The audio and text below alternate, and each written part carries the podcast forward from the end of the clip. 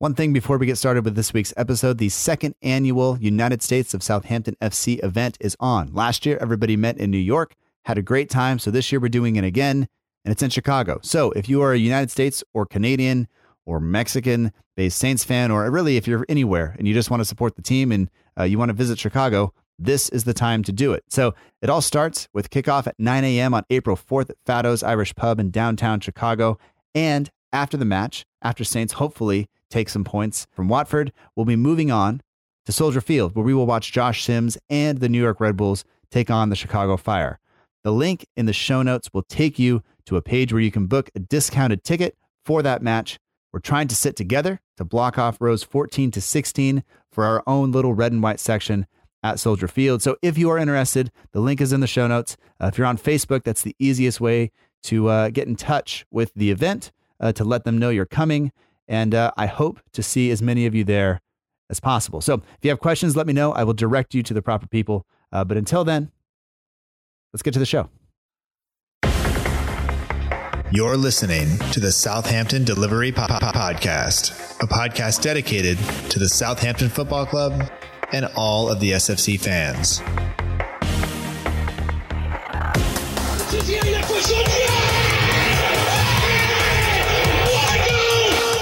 to have guarantees, you have to buy a washing machine. Conte with a stupid!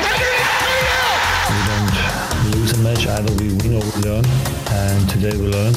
Отдача! Остин! Все-таки забил! It's infield to Mane, 25 yards out. Lovely ball for Pellè. Onside! 1-0! Buffon shot! Oh my word! Unbelievable. He ran around the pitch like Bambi on ice. It'd be uh, very, very embarrassing to watch.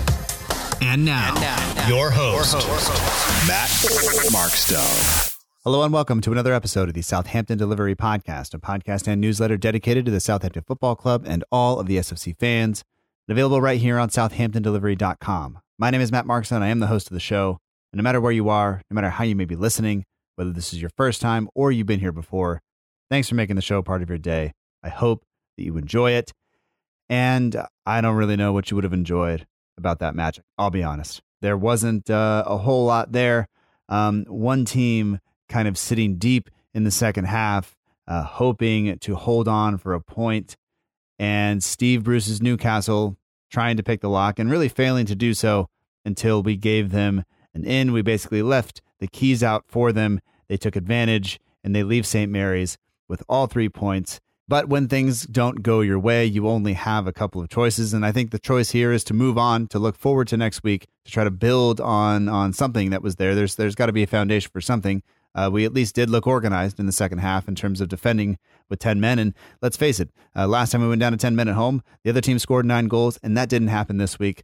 So there you go. I guess that's the positive. We'll build on that or something going forward. But Anyway, we have a lot of stuff to talk about with this week's guest, Michael Kern. You can find him on Twitter, Instagram, and Facebook at Michael Kern. And if that name sounds familiar, uh, maybe you visited the fan zone at St. Mary's uh, pre match and you've seen him there. And if you're one of the fans of Southampton who lives outside of the UK like me, uh, maybe you saw him last season on the Premier League's Fan Zone, which is one of the shows he used to host. And yeah, he currently does a lot of things. He's the voice of, of England hockey. He does the, like I said, the fan zone outside of St. Mary's. Um, maybe you've seen the Desire Dream Vision uh, talk that he gives. Um, maybe you've seen him elsewhere. Maybe you were at the Southampton end of season awards last season where he was the host. Or maybe you've heard him on this show before. But if you haven't heard him anywhere else, he's here now to talk about his new book, Life of a Saint. If you want more information on that, uh, listen to the episode, but also visit lifeofasaint.co.uk. Uh, also, you can follow along on social media at lifeofasaint85. Uh, anyway, uh, I am very excited to talk to him about the book and also about the match to Newcastle, even though that was a bit less exciting. But he's there. He works for the club. Uh, so I avoided some of the questions, especially around the sale of the club. I didn't even uh, bring it up with him. I don't want to put anybody in a weird situation just yet. And as of now, it's just rumor. So we're just going to go with it. I'm sure more information will come out over the next uh, couple of weeks. And uh, when that happens, we will uh, discuss it. But uh, didn't get to it this week uh, for a number of reasons. But anyway, let's go ahead and get to the conversation now. Won't keep you here any longer. Once again, this is Michael Kern. Thanks for listening. We'll talk to you on the other side.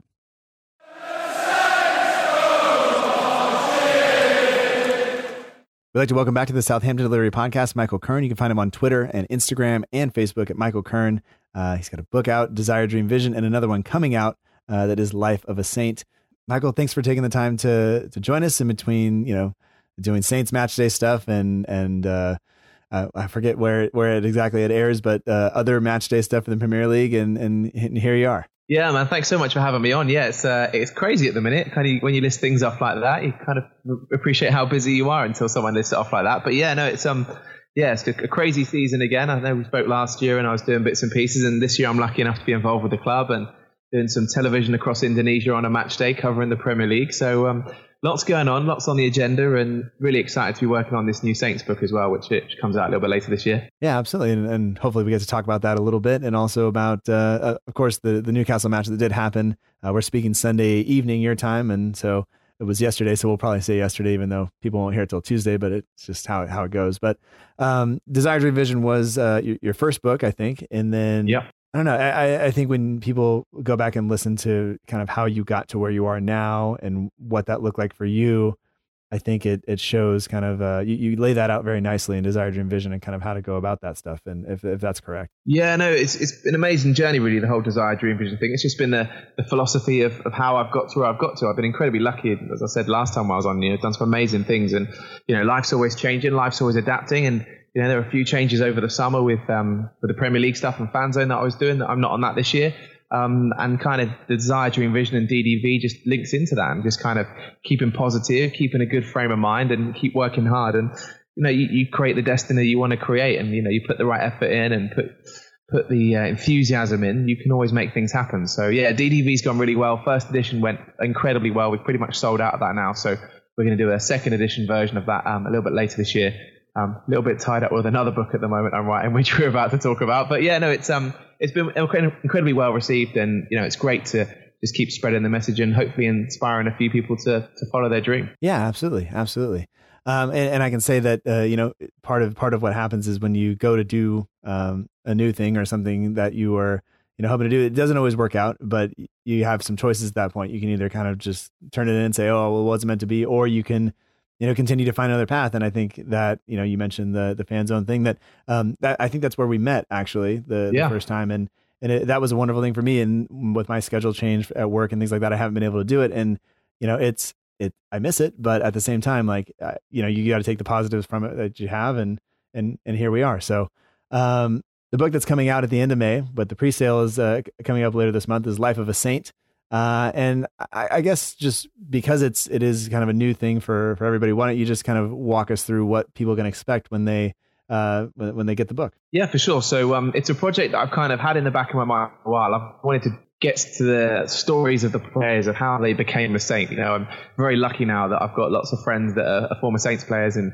and colleagues and people I've got to know over the years. And we, they just tell such great stories. And, you know, it's not just the, the named players that, you know, internationally are known, like the Matt Le Tissiers, the Franny Benalis, and, and the James Beatties, but there's players like Bill Beanie who played for the Washington Diplomats, and people like Mike Earls, and there's some amazing players, and they've all got such great stories.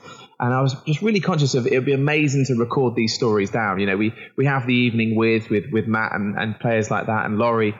But there's a massive group of players that are kind of cult heroes, really, that fans of Southampton Football Club know. They know their stories and they know their journey. And I wanted to record it so they didn't get lost. And I just kind of came up with this idea of, well, it would be really cool to do a book called Life of a Saint where we interview these players and maybe if we can get 16, that'd be really cool. Um, and just kind of ask them the cool questions of, you know, what was it like on the day you signed? Um, you know, when you sat in an office with Lawrie McMenemy, did you meet Ted Bates? What was your first interaction? How were the fans? Um, your debut and all those really cool little things that we like to hear as fans and, and those little stories. So I spoke to a guy called Mike Dew, who's who's involved with a lot of the ex players, and we kind of sat down and had a chat. And I said, "This is what I'd like to do.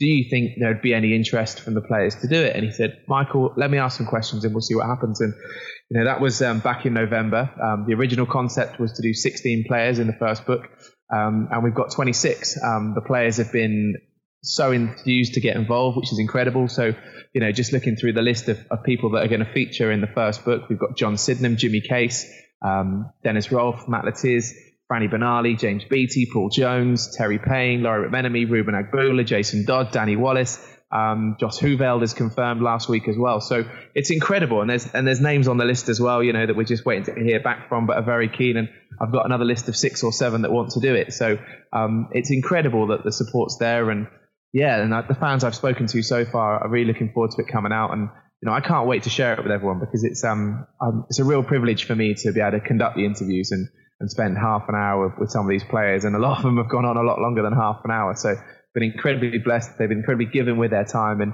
and fingers crossed we got something here which is not only a great book the fans are going to love, but also something that really kind of keeps the memory of all these great players alive. I mean, what's it been like to kind of reach out to some of those players that you kind of grew up watching and, and have these memories of, and and now, um, I mean, sometimes I'm, I'm, sure you're put in contact with some of them, and other times I'm, I'm maybe it's a it's a cold call or an email or a a Twitter DM? I mean, how does that how does that work for you? Yeah, it's it's a real mixed bag. So um, I was very lucky last season to host the Southampton End of Season Awards. Um, and Terry Payne was there, and you know I got to meet Terry, and I'd always kind of looked up to him as a, as a Saints fan, going, "Oh my God, what a legend this guy was!" Part of the 1966 England squad, you know, a, record breaker and in league appearances, and you know, an amazing kind of advocate for the Southampton Football Club. And um, you know, I got to meet him on that day and he said, Oh, if you ever need anything, let me know. And I reached out to him. He said, Michael, whatever you need, I'd love to. Um, yeah, and it's just, it's been incredible, really. Josh Hooiveld, I reached out to on social media and he came back and said, Look, yeah, would love to, let me know. Um, so yeah, it's been amazing. Even like Danny Wallace, I was, I was really lucky to meet Danny at the start of the season at the Manchester United game. Um, I did an interview with him pitchside at St Mary's and kind of swapped numbers with his son and kind of exchanged pictures because there was a couple of pictures of um, Danny pitchside which he wanted, which I sent across. And I just dropped Tyler a message and said, look, any chance we could do an interview with your dad? This is what we're doing. We're raising some money for some good causes. And he said, just spoken to dad, no problem, whatever you want. So the fact that the former players, you know, their reaction has been like that is means we're onto something good. So fingers crossed. Yeah, and I, I think that says something about the club too, and about how they feel about coming back to do those those sort of things, and their willingness to give their time to to people associated with with the club, which I, I mean, maybe you wouldn't get um, at, at yeah. other places. I think completely. Yeah, Southampton. You know, it's a it's one big family, and you know, in the forward that I, I use a line of once you're a saint, you're always a saint, and and you are. You know, the, the reaction that the fans give. Yesterday, we had Hughie Fisher pitchside. You know, I did my little introduction. He played 302 appearances for Southampton, part of the 1976 squad. Ladies and gentlemen, please put your hands together for Hugh Fisher. And the whole stadium was just, the reaction was incredible. And, you know, I'm very blessed to be stood next to the former players at this point when I do the interviews in stadium. And, um, yeah, you know, I, I, put the odd message out saying, guys, you know, really appreciate your support for these players because you don't understand how much it means to these guys to to have that support and that love, considering when they stop playing, and you know, it's incredible. Yeah, and and you talk about the the kind of Saints family, and and your some of the proceeds are staying in the family. Um, so yeah. when people uh, the book will be on sale or pre, for pre order uh, later in March, and and I think it's a pound per book is going back to the Saints Foundation with uh, two pounds per book also going to other um, local um, I don't know if it's charities or or uh, kind of explain a little bit about what what what's happening with that. Yeah, for sure. So the big thing for me is I wanted to make sure that the book really supported the former players and supported the club and, and the community as much as it could. So um, a pound per book is going to be going back to the Saints Foundation, which I'm really excited about. I'm just in talks with them about a few little things we can do. So fingers crossed that's all going to get the green light, which would be amazing. Um, and then yeah, two pound a book is going to go to other local good causes. So um, yeah, there's a few little things that happen in Southampton at the moment. So yeah, charities and good causes are really going to benefit from from the book, which is going to be incredible. So um, if we can sell the number of books that I'd like to sell, we're going to be able to do some tremendous good work to really help people, which is a massive thing for me. And we're, we're doing some limited edition artwork as well, which is going to be signed and auctioned off, and um, with a few pieces will be for sale on the website. Um, and again, all the proceeds from that, we've got an amazing guy who's going to do the printing for us. So um, pretty much he's going to print all the posters for nothing. So every single penny that we generate from the posters is going to go um, straight to charity, which is incredible. And it's and it's nice. The players are well up for it, which is brilliant. And we're going to do some live events as well. So we've got a big launch event on the 9th of May for the book. So if anyone uh, who's listening in the states is over that time of year and they want to join us, um, 9th of May we've got is the book launch day, and we're doing an event with. Um, Jimmy Case, Paul Jones, Lawrie McMenemy, James Beattie, and Matt Le Tiss. So it's going to be wicked. There's going to be loads of other players there as well um, who are in the books. We're going to do like a sign-in session and, and a bit of a Q&A. So it's going to be pretty special. And so the reception's been amazing so far. So just really excited to get to the 9th of May. And, you know, as you've alluded to, we go on pre-sale on the 27th of March. So um, we're doing like a, I think the book's going to be about 11.99 RRP, um, but we're going to do an offer of 9.99 pre-order, um, which I think works out about $13 in America. Um, so um, yeah, so that's going to be quite cool. 27th of March, people can pre-order it. Um, and it'll be on their doorstep um, on the day of release, which would be really cool. Uh, it sounds awesome to me, man. I'm uh, looking forward to to getting it in my hands already. And May 9th is getting towards the end of the school year, so I'll have uh, plenty of time to uh, sit down and enjoy it. Um, well, that was the plan, right? Towards the end of the season, it, it, kind of launches the week before the end of the season. So fingers crossed, it's a it's a great read for everyone over the off season while uh, they're missing the football pre-season start. Yeah, and hopefully, um, you know, we're not preparing for life in the championship at that point. So uh, I, I, think we'll be all right. But uh, uh you know, worst worst case scenario, it'll, it'll bring back some uh, some some good memories if, if the season doesn't doesn't wind up in a way that we all uh, hope it does. Um, we're gonna be fine. We're gonna be fine. I think we will. I think we will. Honestly, um, even if you know, uh, as the Newcastle game went, I, I, just things just didn't go our way. But we'll we'll get to all of that. If people want to visit uh, the the website for the book uh, to get some more info on it or follow along on social media, it's at Life of a Saint eighty five on social media, and then it's lifeofasaint.co.uk.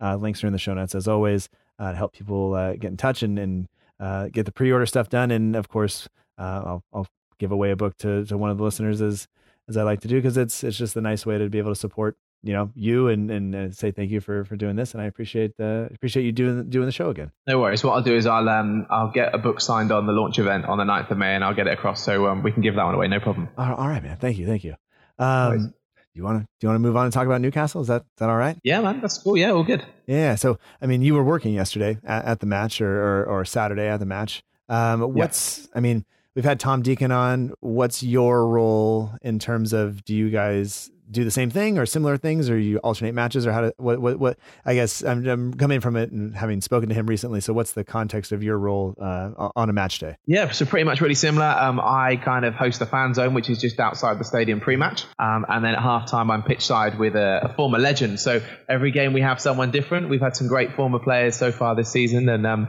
yeah, I have the real privilege of, of doing a little chat with them at halftime, which. Uh, you know, as I alluded to a little bit earlier on, is incredible the reception they get. So, yeah, very lucky and got great involvement with the club, obviously doing pitch side for them. And the end of season awards last year was, was pretty special as well. So, um, yeah, very lucky to be involved as, as a fan. I think it's one of the most amazing things you can do in my line of work is to be involved with, with your team. And, you know, on a match day, you know, when I give an introduction to a former player and, you know, you've got the whole of St. Mary's giving them a round of applause and, you know, the way I've introduced them has enabled that applause to be, you know, to, to come to fruition is is really special and it's something I'm really proud of that I'm involved with. So yeah, yeah, awesome, awesome. Uh, how I mean, the fan zone something new, uh, something that uh, I'll be honest, I may have made a little bit of fun of at the beginning of the season when things weren't going well.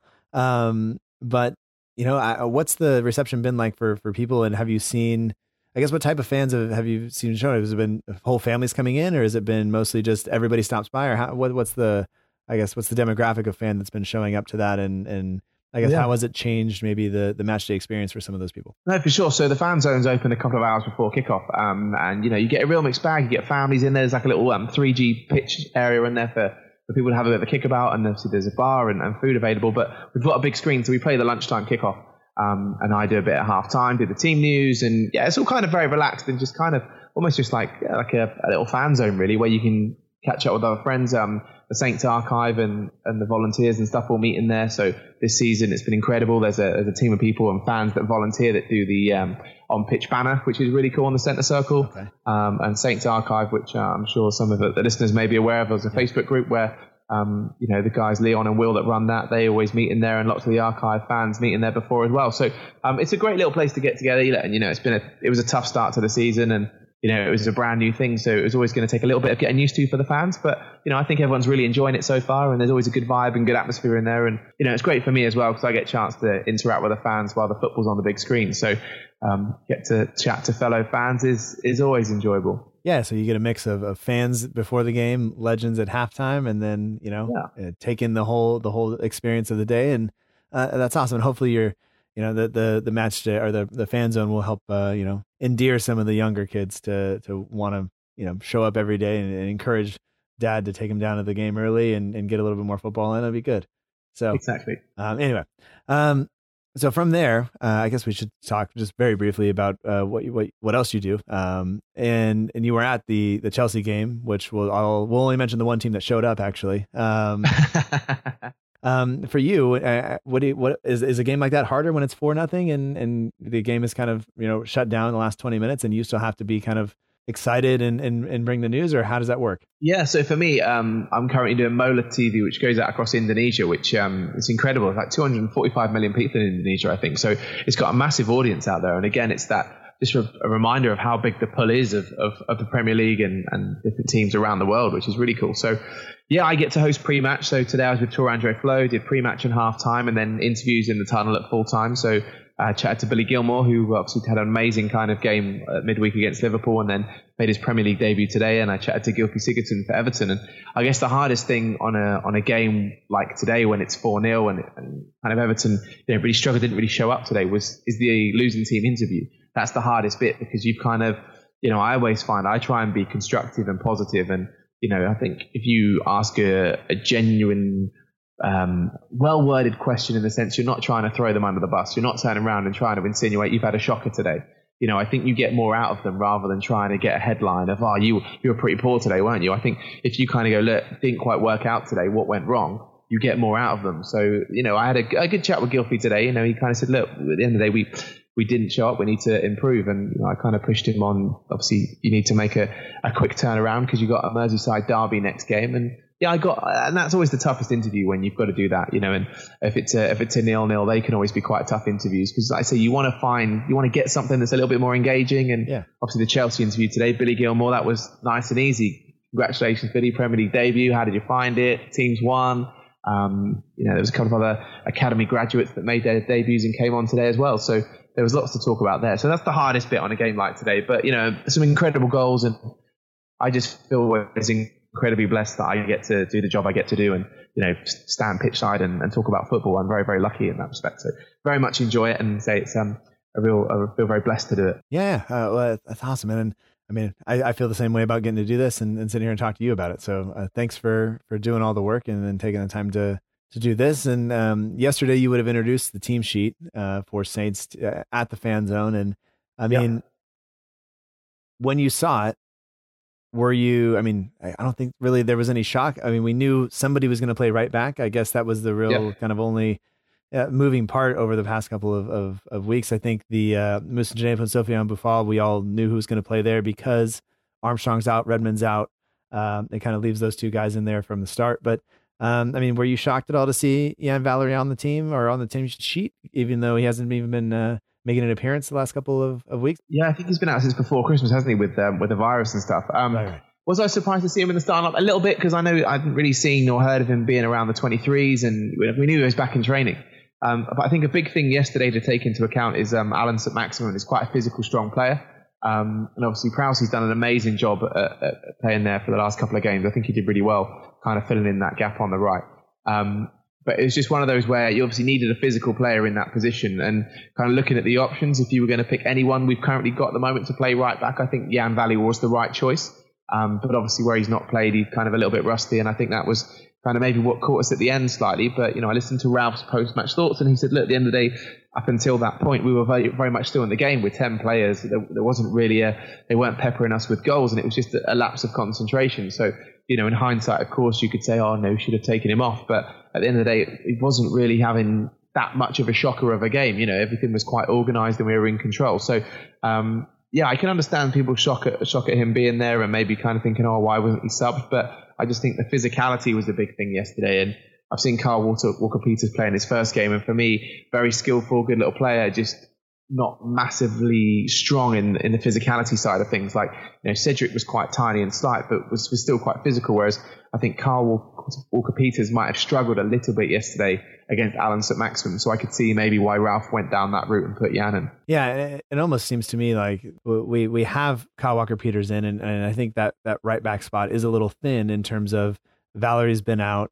Um, we had a spot last year, and then of course Cedric came in and played a lot this season, which I kind of wasn't expecting. I was expecting to go into the season with with Yan Valery kind of at right back, and we were just gonna learn everything we could from him and let him learn and make mistakes, and we'll be fine because he's he's young and and that's yeah. what happens with defenders. But um, that hasn't been the, the, case, and you know it's unfortunate that he he does make that mistake uh, deep into the game after we've been kind of playing with ten men for so long that that causes the goal. But um, you know he.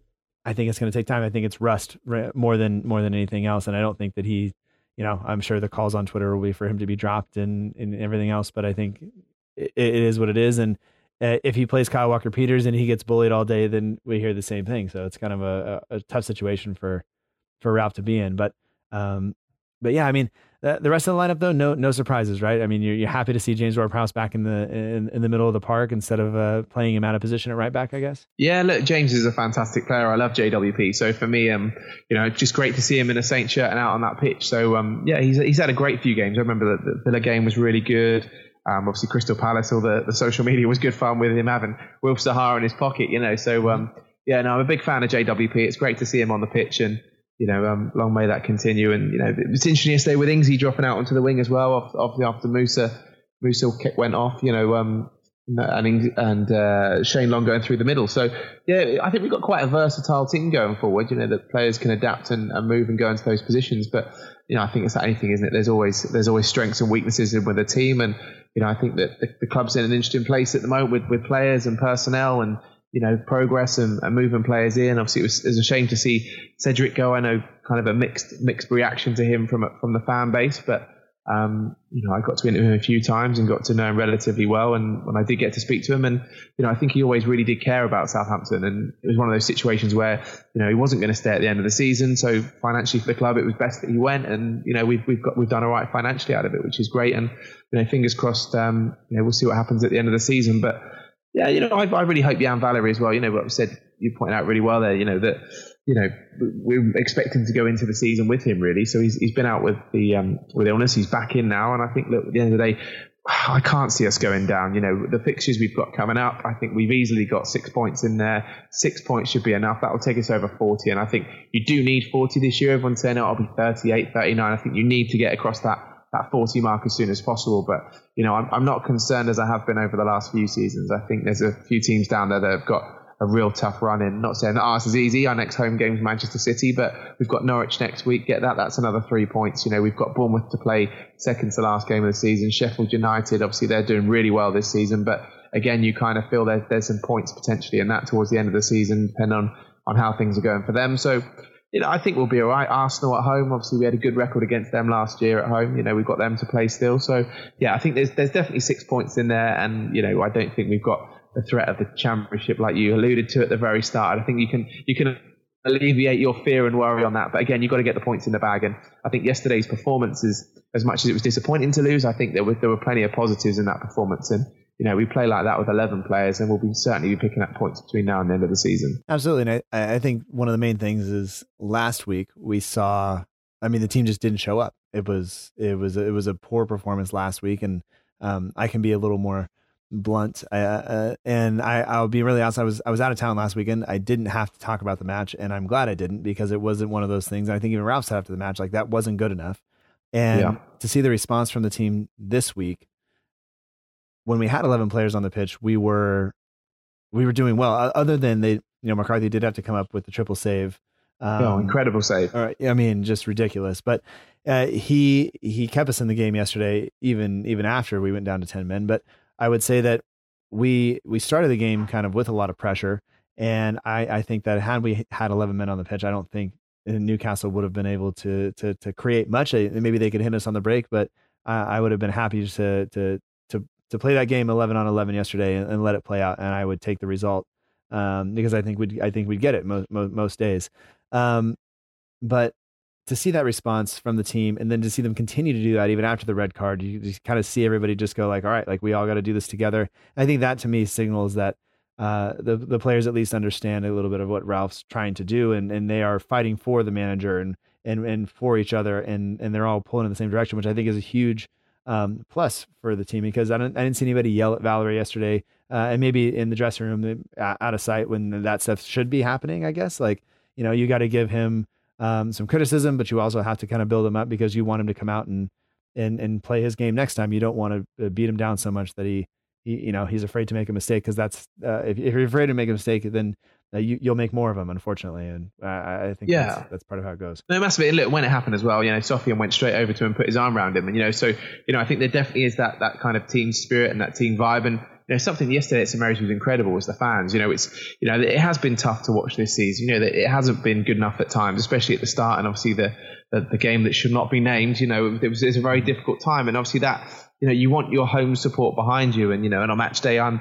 I, I try and you know I enjoy it as much as I can as a fan while I've got one eye on the job that I'm doing, but um the fans were incredible yesterday, you know, and there, is something really special about Saints fans. Yesterday, everyone was in fine voice, everyone was behind the team, and it was it re- really reminiscent of like days gone by when St Mary's was a fortress. It was really good yesterday, really special, and you know, so I put something out on my Twitter just saying to the fans how amazing they were yesterday because they really were, and, and I think everyone felt that was inside the stadium, and that, that's such a big thing. I think we underestimated that positive vibes. You know, it's easy to I guess it goes back to the DDV stuff, really. Like it's easy when things aren't going well to just kind of go, oh, they're not playing good enough, or you know, oh, they shouldn't be on the bench. But at the end of the day, like Ralph's picked the side, and we've got to trust with Ralph. He works with these players week in, week out. We we don't spend the time on the training ground getting to know them, how they're feeling, um, and how they're performing. So for me as fans, our part is get behind them as much as we can. Of course, as fans, we all have a little grumble here and there, but but yesterday the fans were just incredible. So you know, if, if anyone's listening that was at the game yesterday,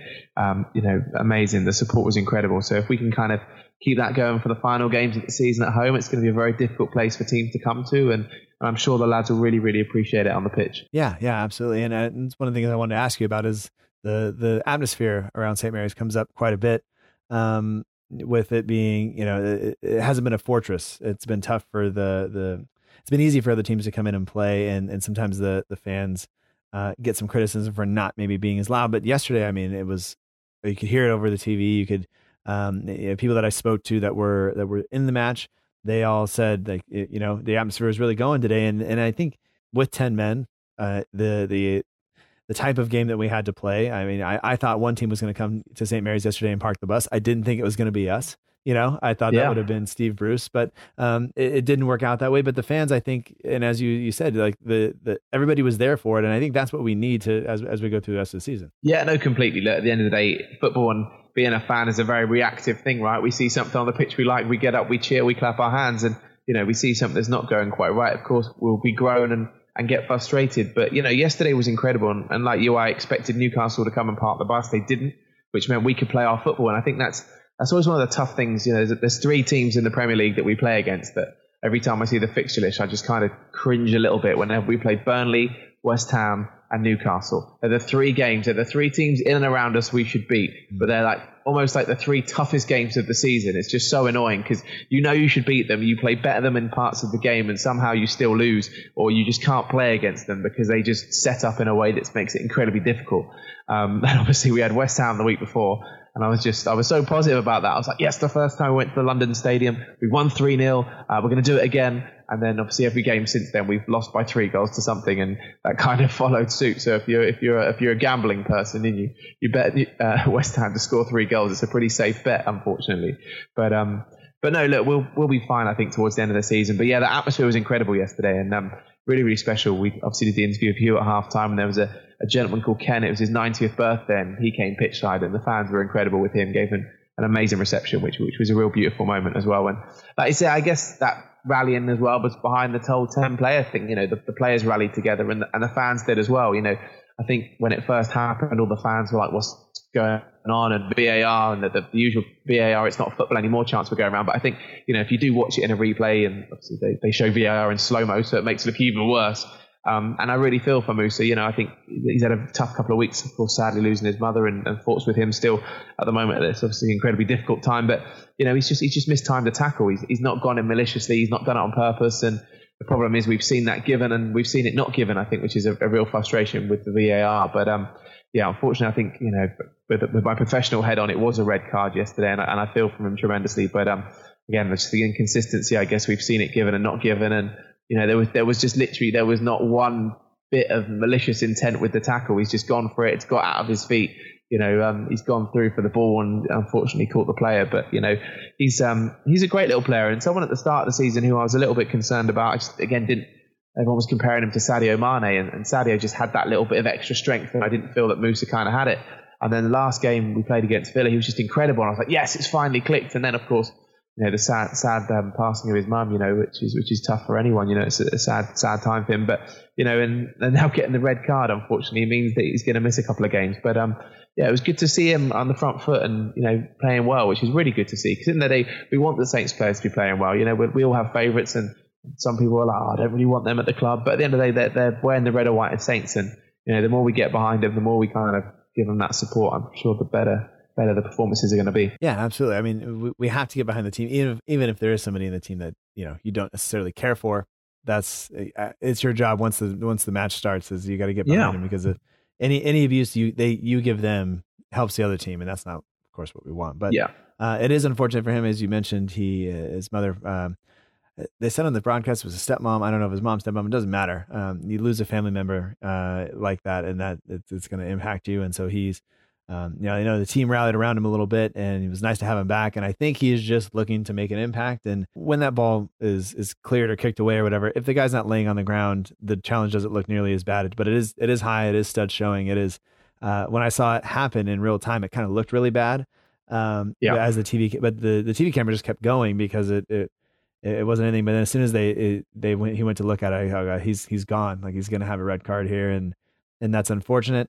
And I think obviously that changes the game because um, Newcastle had, the, of course, the the triple save of McCarthy before that, but I think they they wind up getting uh, growing into the game a little bit more uh, once we went down to ten men in the first half, and uh, you know it's unfortunate because I think if we would have continued with uh, eleven men, I think we would have been uh, obviously much much better. But um, I mean, other than other than that, in the first half, there were a couple of uh, of other instances that maybe should have gone to, to VAR decision. And, and overall, I wouldn't say Graham Scott had a great game for us. Um, I thought there were a lot of 50 50 decisions that, that went against us. And that was a little bit frustrating because when you add that to the, the VAR stuff, it doesn't make the, his job um, any easier for him, but it also doesn't make it any easier for us to look at it and say, well, he was being, you know, 100% fair, even though I know he's, he's trying to do a job and, and make mistakes are made. And, I think he got yeah. most of the big decisions right, other than uh, we'll talk about Boufal's uh, handball in just a second. But I mean, from you, I mean, was there a lot of abuse going towards the referee uh, from around the stadium uh, as as the game went on, and not just resulting from the the VAR stuff? Just a tad. um, yeah, I think the biggest problem is that VAR. It's one of those things where as soon as it asks you to make a decision on something subjective, it becomes an incredibly grey area. If it's offside, whether we like the offside rule or not, it's offside or it's onside. It's a yes or no decision. And the same with the GDS. The ball's either over the line or it isn't. Um, and I guess there's just a lot of confusion with the rule of handball and how does that count? Is it, you know, is it a handball? What phase of play? It just, it's just too complicated. Like, and if you're going to apply VAR for it, you need to make it very black and white, yes or no questions. Um, and obviously that then just creates a little bit of tension and creates a little bit of banter in the stands. And, you know, obviously you get that little bit of little bit of banter when decisions don't go either way. But of course, you know, VAR has been brought in to alleviate these game changing decisions. But at the end of the day, I think, um, you know, we can't argue with the, the Moussa Djenepo red card. And again, the penalty one, you know, it's, a, it's interesting that decision, you know, because I think that there's potentially a foul on Sofiane. You know, he gets pulled back and his foot gets stepped on. And the problem is his arm does move forward in a way of I'm going to control it. But for me, I look at it in the sense of, well, if he hadn't been hindered and pulled back, is his movement is told chest going forward because he's been pulled. It looked like his arm's going. Right. Um, but look, you know, at the end of the day, justice was served. Hey, what a great save by McCarthy. Matt That's Ritchie, the old Pompey fan, not That's being right. able to score a penalty, so it was That's good. Right. Yeah, if you're looking for positives, I think that's it. Is is Ritchie didn't score, uh, and he probably should have. And and McCarthy, of course, had uh, a great day. But yeah, I mean, I think my my tr- my my problem with that is once again in real time, it kind of looks like oh man, that like a little low, you know, and and yeah. I would have I would have called that on on Sunday playing in the park. Like I would have said, hey, you know, that's that's a bit much there, dude. But at the same time, it looked like he like Sofiane was being pulled back there, and yeah. it seems to me if you're going to go because uh, I forget who got a yellow card in that situation for for Newcastle for for bringing somebody down on that on that counter attack that that gets rescinded yeah. because it never happened right because the yeah. It, there was a foul uh, there was a handball in the box and so I mean, if you're going to go back and pull all that back, like you got to look at, at, what's causing him to do that. And if it's not clear, I, I don't, I don't, I just don't think it was clear and obvious. But I'm, I, I can't pretend I'm being 100 percent um, not biased here. And, and, we didn't, we didn't get it scored on in that in that instance. So I guess I got to be a little bit, uh, a little bit a, I feel vindicated, I guess, a little bit, but it's still, it was, it was frustrating because, and it, that has to be one of those things where once again, the people in the stands are starting to get upset with that. And, and I think that's totally, totally uh, uh, ex- acceptable on their behalf. Newcastle, I mean, you, look back to the, the triple save from McCarthy, the penalty save, they had a lot of really good chances in the first half. No goals, go into halftime 0 0. Um, have to be happy with the performance once we went down to 10 men. Uh, Ralph changed some things. And in the second half, we did a, a fantastic job to limit their opportunities. Even if they had the ball, they weren't they weren't breaking us down. Maybe people people were, um, you know, uh, doing all of the right things in in uh, in terms of, of playing uh, the game plan that, that was laid out at halftime for them. Um, their XG is way down in the second half, and yet they manage uh, a goal. But uh, going into halftime, did you still feel like we had uh, you know a chance to get something out of the game, or was it? Did you feel like maybe it was it was slipping a little bit? No, for sure. Look, at the end of, at the end of the day, when it's nil nil at half time, you're kind of like, here we go, we got a chance. To, we got a chance to get into this, and and you know, there's a chance still to get something out of it. So um, yeah, you know, it was it was one of those at half time. You kind of thought, you know, we've done well with ten players. We'll see what kind of Ralph does at half time, and yep, that second half performance, we came out and as alluded to at the top, you know, when we were talking about you know Valery, you know, it was one of those where Ralph kind of alluded to in his post-match interview, he didn't make the change because it wasn't like we were struggling. We weren't getting over-tested at the back. You know, we were we were kind of in control of the situation considering the circumstances. So yeah, it was one of those games I left, especially after the second half. Of, oh, do you know what? We could have got something out of that. We kind of deserved deserved the kind of draw, but it it just wasn't to be. But I think everyone left kind of in a positive way because we've we've not won game, but I just think there wasn't there wasn't too much discontent because actually the lads rallied well. They played together. It was a much more improved performance on the West Ham game, and you know there was there was obviously a few decisions in the game that the fans kind of weren't too happy with. So uh, I, I think that's I think that's fine. I think if we left there, I mean. I think that's always how it's going to go. There's always there was always things that the referee is going to do that are going to you know upset you or whatever, and that's just yeah. that's just how it goes. It just it just yeah I can think back to a couple of recent games where they seem to come have compounded on each other, where it's been several instances that um, we can yeah. look back and say like maybe that did cost us the game, and it's not maybe as obvious as the Watford uh, handball when they kind of literally punched in the net, you know. But yeah, um, still some things I think that we can be uh, a little bit upset about. And one thing that yeah. I was actually quite upset about is I think early on they had a it was in the first half, back to the first half. Uh, Lascelles scored from a set piece and he was offside, and the first thing he did was point to them and say check it you know yeah and that's one of those things that I, he didn't make the box like he didn't make the yeah. var sign but i thought that was one of the things is that you weren't allowed to tell the referee go look at it you know that's that's yeah. supposed to be a bookable offense and and you take that for me plus he was he should have been booked later on for a, a, a cynical foul uh, where I think he just stood in front of James Ward-Prowse and made no attempt to play the ball or get out of the way. He wasn't booked for either of those, and if you're booked for both of those, the game is different now. And so for me, that that yeah. that was what was frustrating for me. And I know that's a long way to go to say, you know, yeah, uh, sure.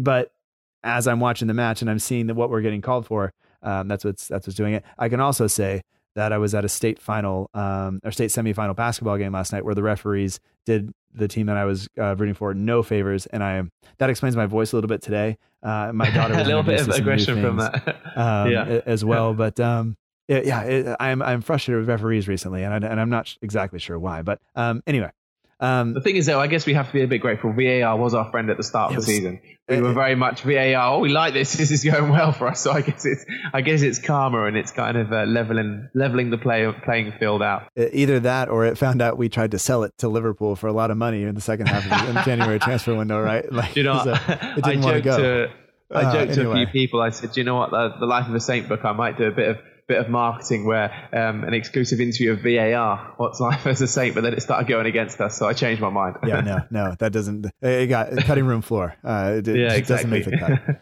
Um, anyway, there there were a couple of times late on in the in the match where. Um, I just felt like uh, when the subs came on, I felt like Long. Uh, you mentioned the the change of formation. We kind of went four four one.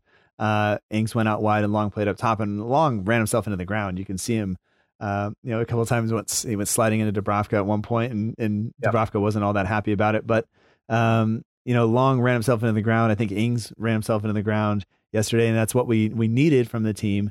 Um, but I, I, was really a little bit disappointed when um, the subs came on, and that I just didn't feel like the energy was there from them. And Adams uh, doing his best, but it just didn't seem up, up for it, and Obafemi as well. And I'm not sure if that's just it was the end of the game, and it's tough to come into a game like that when yeah. you know Obafemi came on and the game was it was already one nothing. So there's uh, you know, we're still sitting deep and, and trying, but it's just not there. But um, did did we start to slide a little bit after after the goal? And I, I think we have to go back and talk about the goal a little bit. But um, you know, what, what did you notice, or is it just my kind of the, sometimes the TV coverage kind of wanes uh, at the end of at the end of a match anyway? Yeah, at the end of the day, the players, you know, the intensity that we played at for the full game, it was always going to be tough playing with that intensity with 10 players. So you know, it wasn't going to be uh, an easy kind of 15, 20 minutes, especially in towards the end of a game. But obviously, the goal goes in, and that makes it quite tough, especially when you've been in it. Because when you are down to 10 players, it does make it harder to get into because you have expended that bit more energy than the opposition. And I guess coming on as a sub in that position as well, it, it, it's quite tough. You know, you come into a game, especially Michael, you know, he's coming in and you're 1 0 down, you've got to try and find a goal, and he comes on the 85th minute. So you haven't got too long to make an impact. And obviously, you know, you, you've got to get on the ball and try and make an impact straight away. You don't get much chance to get into the game. But, you know, I, am a big fan of uh, Michael Obafemi and, you know, Che Adams. You feel from a little bit, it's not really taking his time to settle, and he scored midweek um, last week for the for the 23s, and yeah. he's kind of found his found his shooting boots. But yeah, it's been it's been a tough start to the season for him. But I know he's very much a confidence player, so you know, fingers crossed if he can bag a couple more goals in the 23s, hopefully between, before the end of the season, we'll we'll see his first Saints goal, and you know he'll he'll get himself blended into the side. But I think he's definitely got something to give. You know, I think you see that with some players that they can hit the ground running and they're in the squad and they're, and they're all firing all cylinders. We've just seen it today with Billy Gilmour, but you know some players do take a little bit of time to bed in. You know, we've seen that over the years with players and you know, maybe Che just needs a season just to get used to the tempo of the Premier League from being in the Championship, and you know, next year he'll be the superstar that we know he can be. So yeah, I, I, that's what I'm hoping for, and I know some people are would be happy to see him go already, and I just think it's it's it's probably too early. He's still young, and there's a lot of yeah. there's a there's a good player in there. We just have to yeah. to kind of find it. And um, I, I, think one thing that points to that is the fact that both he and Romeu, uh, as as Ralph spoke of midweek. Uh, in the press conference, said that they both came to him and said, you know, we want to play. We need we need a match, and and so yeah. we'll go down and play. Can we go down and play for the under twenty threes? And they did, nice. and they both played well. And I think that's the kind of stuff that you need from players yeah. that look and say, look, I either don't fit the system or there's there's just something that's keeping me out of the team.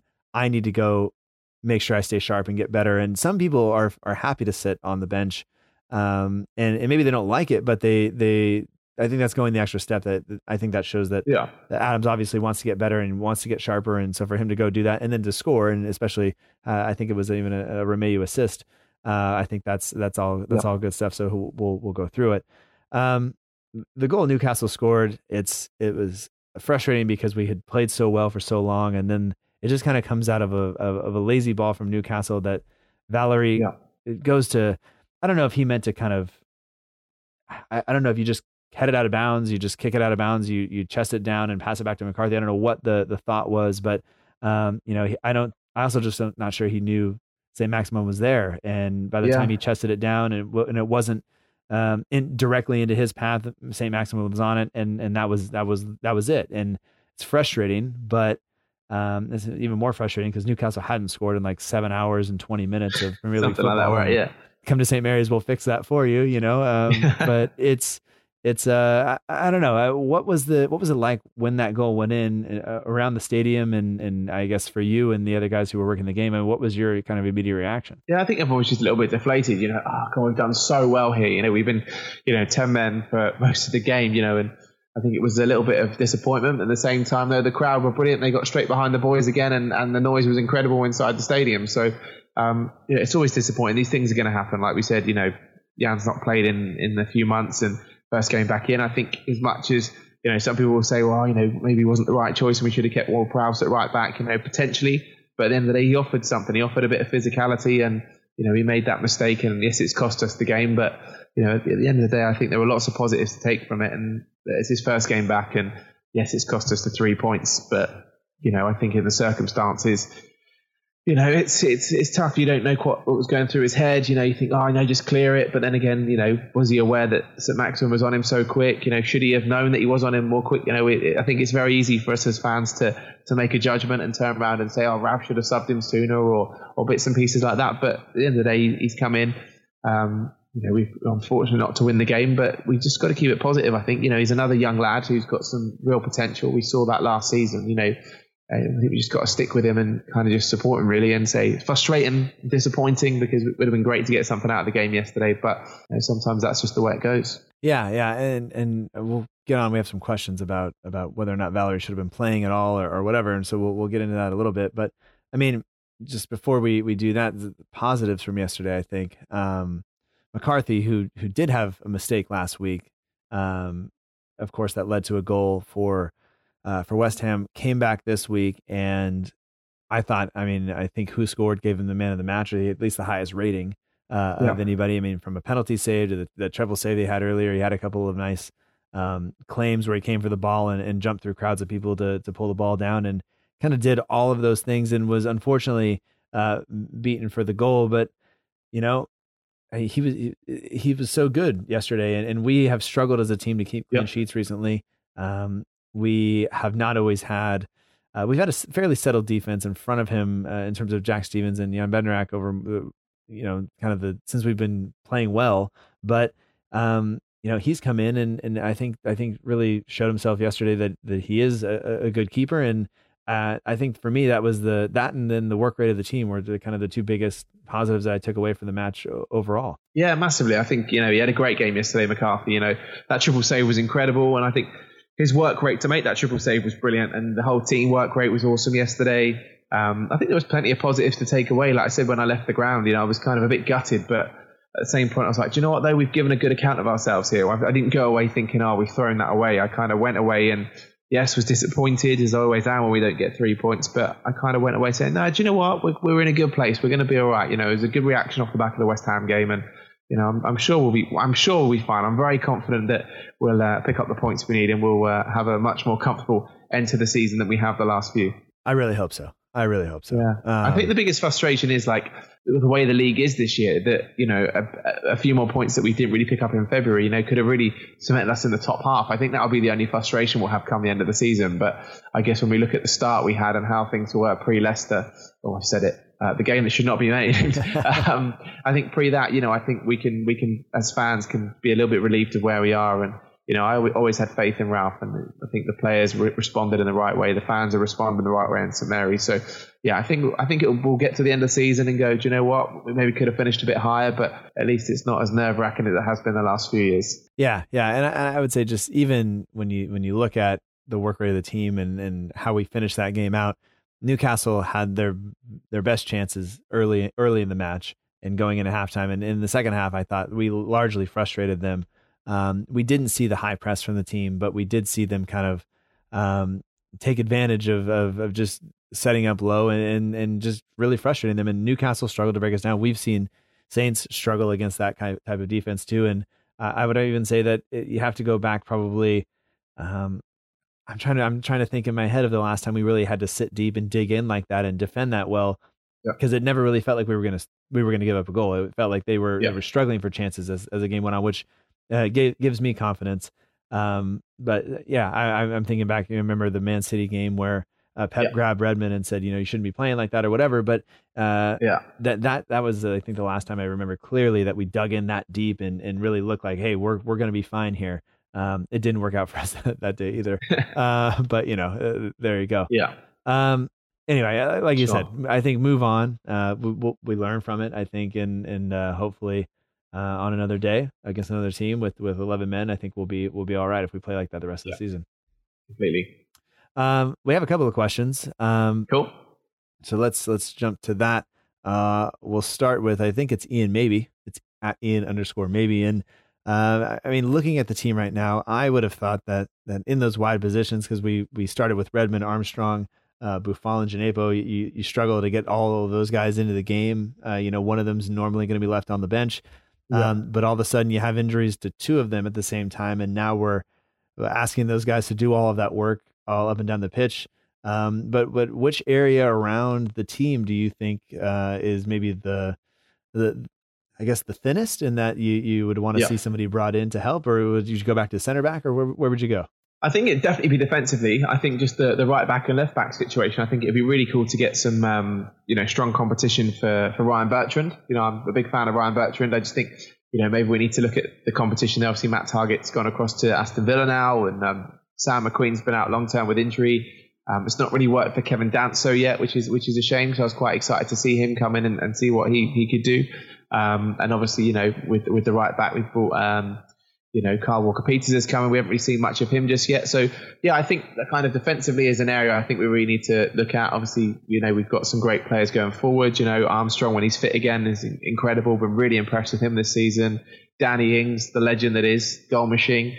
Um, you know, it'd be good for him to get his, his, shooting boots on towards the end of the season again and get back on a little bit of a run like he did earlier in the season. But yeah, I think if, if we were to improve an area, maybe just defensively, I think is, is a massive thing. I think we've struggled since Virgil left. You know, we, we had a, a real good solid defense at one point with Jose Fonte and Virgil. Um, and those kind of players. And, um, you know, I think that's an area we haven't really fixed and, and reinvested in properly. You know, I think we struggled up front for a while because we didn't really put the money back in and, and replace Graziano Pellè. Um, and I think kind of Ingsy's filled that kind of void a little bit now. He's our natural kind of goal scorer. He's got that, you know, prowess around the box. So um, I think we've kind of solved that problem. But yeah, I would I would say defensively as a, as a fan, that would be an area I think we'd want to just um, let's even strengthen, but just give a bit more competition for and just you kind of have a bit more support in there. Yeah, I think pushing players is always is always good, and and just you know, yeah. and Jake now that Jake Vokins isn't doing that, but Jake Vokins is not quite ready, and you know I just think that's that's where we're at, and and yeah, I, I can agree with you there. I I love Ryan Bertrand, but uh, yeah. you need you need to sometimes you need to be pushed um, completely when you when you get comfortable. And uh, for me, that happens whenever I get evaluated at work, and uh, or when somebody yeah. sends me an email and says, "Hey man, that episode was garbage," and it's like, okay, well, surely not. You don't get an email like that. well, it's usually from the same guy, and I, you know, we'll see if he listens this far because he'll go, I can't believe you talked about that. You shouldn't be talking about that. But whatever. it, it, doesn't bother me that much, but it, it does right. make me go like, okay, well, well, is there any validity here, and do I need to uh, to, to yeah. work on some things? And and that's how you get better. So it's, it's thanks, exactly. thanks. Seven seven point six billion people in the world. Seven point six billion people aren't going to like you. So that's, that's the most important thing. But there are going to be a lot of people that do like you. So it's good. um, we ha- we have a lot of questions that's that that focus on Valery, and uh, so let's go through the ones from Al Capone one five six on Instagram, and the ones from Colt Baker uh, on Facebook. So we'll we'll go with Colt, and then I'll read Al Capone's as well. So says, uh, do you think Ralph Hasenhüttl should have started Valery since he hadn't been on the pitch a while, even though he hasn't been subbed on in the last few weeks? And then um, Al Capone says, do you think Kyle Walker Peters would have struggled as much as Valery seemed to had he started? Um, we kind of talked about it a little bit earlier.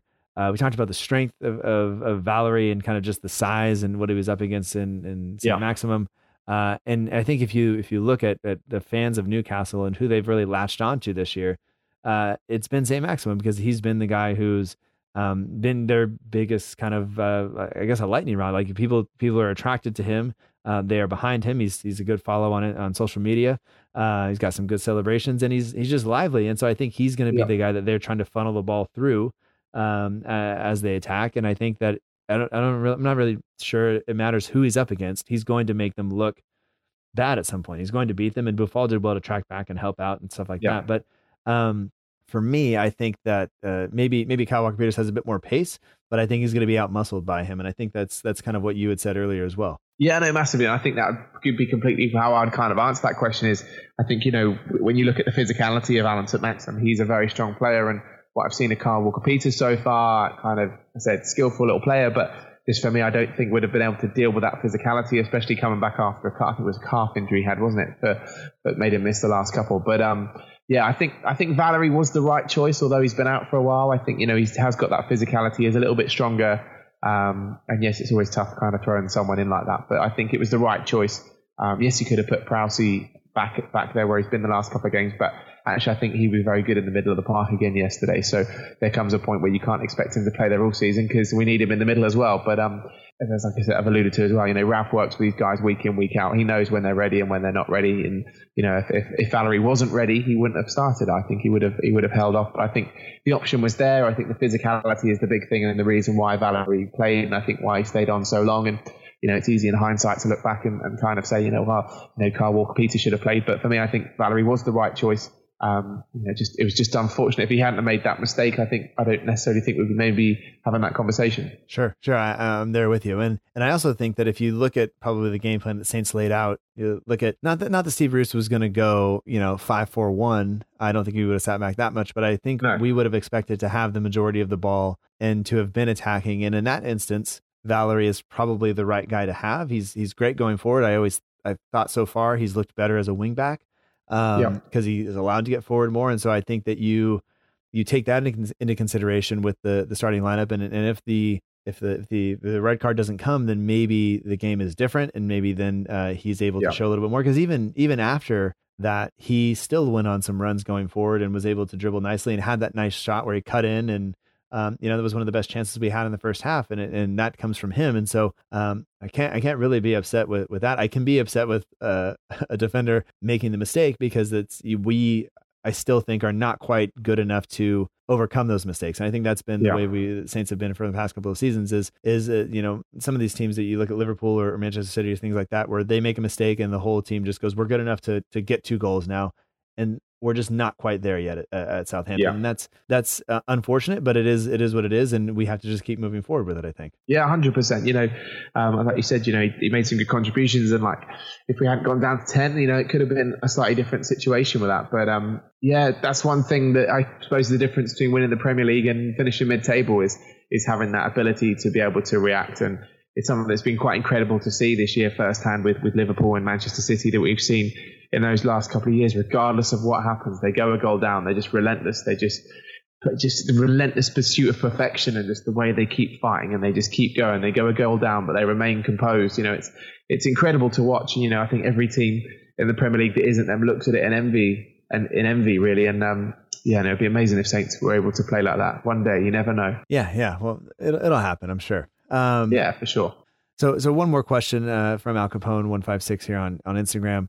Um, you know, we t- you talked earlier where you see these teams come up against us uh, in the table, and, and you see these teams on the schedule, and you kind of go like, ah, this isn't a good one. And um, my face when we play Newcastle or or Burnley is not ever that great because it's not it's not a game I want to get up uh, get up for. And Yeah. thankfully, uh, we haven't had any of these games where you know the 4:30 a.m. kickoff for me is has not been Burnley, which is great because that's one of those ones like maybe I'll just wait until you know 3 p.m. and watch it. But um, you know, we we Al, Al says here we haven't been able to to pick up the points from teams around us in the table. Um, his coworkers telling him we're too good to go down. I mean, what's your your thought? You you said earlier, I think that you know we are and we'll be fine. We'll pick up points somewhere. Yeah. Uh, you, you I, and I'm, I'm, I assume you haven't changed your mind in the last 25 minutes. So uh, No, completely not. We're that? to be fine.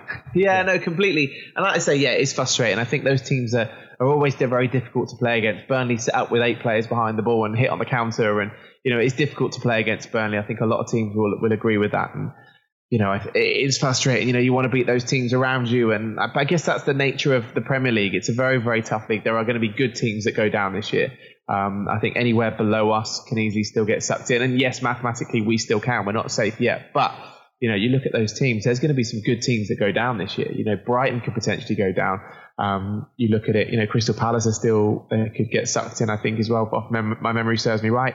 West Ham are down there. You know, Norwich have played some beautiful football this year, and it looks like they're going to go down. Watford have managed to pull themselves out, but you know, we've seen the football they've played over the last couple of years. So I think it's always tough when you kind of make the analogy of it's teams are too good to go down. You know, at the end of the day, there's there's a lot of quality in the Premier League now. We're very lucky to to kind of have a league like that in the UK where teams are so good. And the Championship now is incredible. The the level of players. I think Southampton have got enough this year.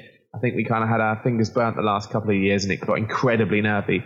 But um, you know, I, I can easily see six points between now and the end of the season, which will take us over forty points. And you know, I think that's definitely once again the magic number this year. But it could it could get really tight. But you look at some of the fixtures of, of what teams have got. Brighton have got a very tough run in now. Bournemouth they've got a very tough run in.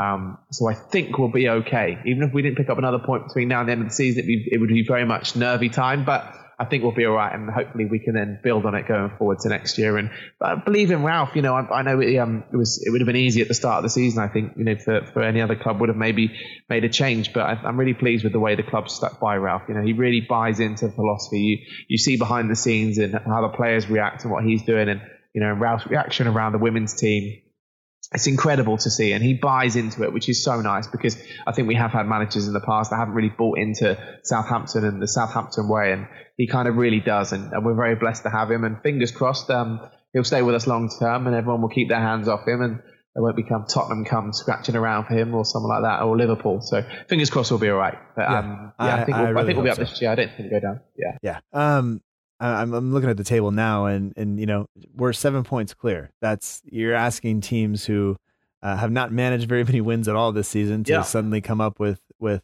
with seven points with two wins and a, Yep. and a draw in the last ten. Um, that's Yep. asking a lot, and that's assuming we don't pick up another another point at all. Um, and so I, I don't know. I'm not saying we're clear where we're we're we're fine, but um, I think uh, as, as you said before, some some of these teams have played good football over, over portions of the season. Watford, of course, beat uh, Liverpool just just recently, but then all of those teams below us, I think, except for Brighton, all lost this weekend. So it, Yeah. it is kind of just how how it goes. And um, if if if it all holds out, we'll we'll be all right. And I think there, there we'll find a way to beat teams. Um, hopefully badly, and we'll correct some of that goal difference um, from. Hey, look, the way the way we played yesterday, if we play like that against Norwich next weekend, that, I think there's three points there. So Yeah. fingers crossed. Norwich are a good team to play against because um, they do like to play football, so that you find the space. So if we play the press like we like to play, there'll be space, there'll be room to make goals, and we can be solid defensively like we were yesterday. And you know, McCarthy had another great game. We can stop Pukki and stop their outlets. You know, I think um, I think we'll be all right. Yeah, I think uh, one thing to be to watch will be uh, how many times we kick Cantwell uh, early on, just leave him on the ground, give him the Jack Grealish treatment, be fine with me. Um, Well, we know the man to put on him, right? Yeah. James Ward-Prowse.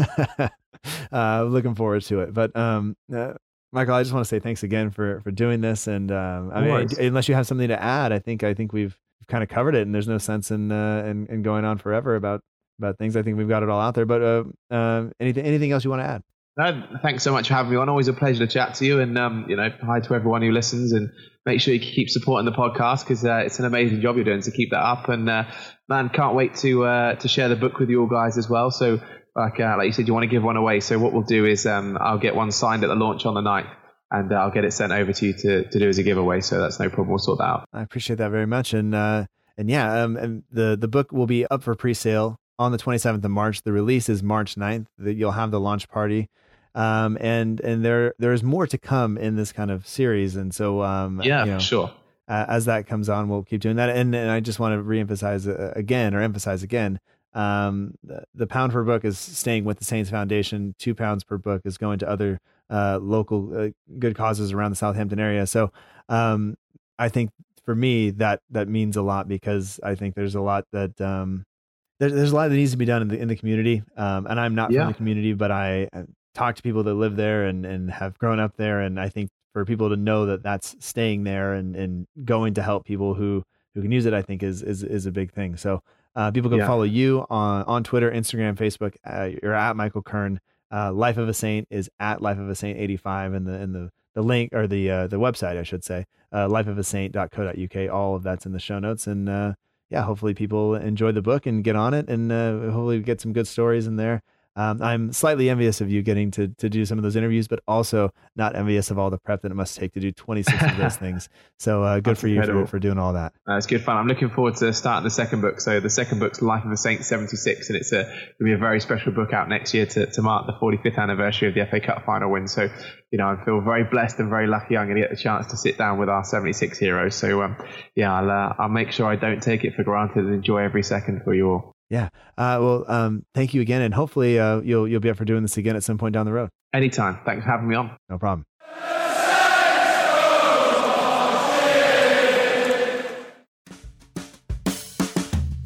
And that does it for this week's episode of the Southampton Delivery Podcast. Thank you so much for joining us. I hope that you've enjoyed it.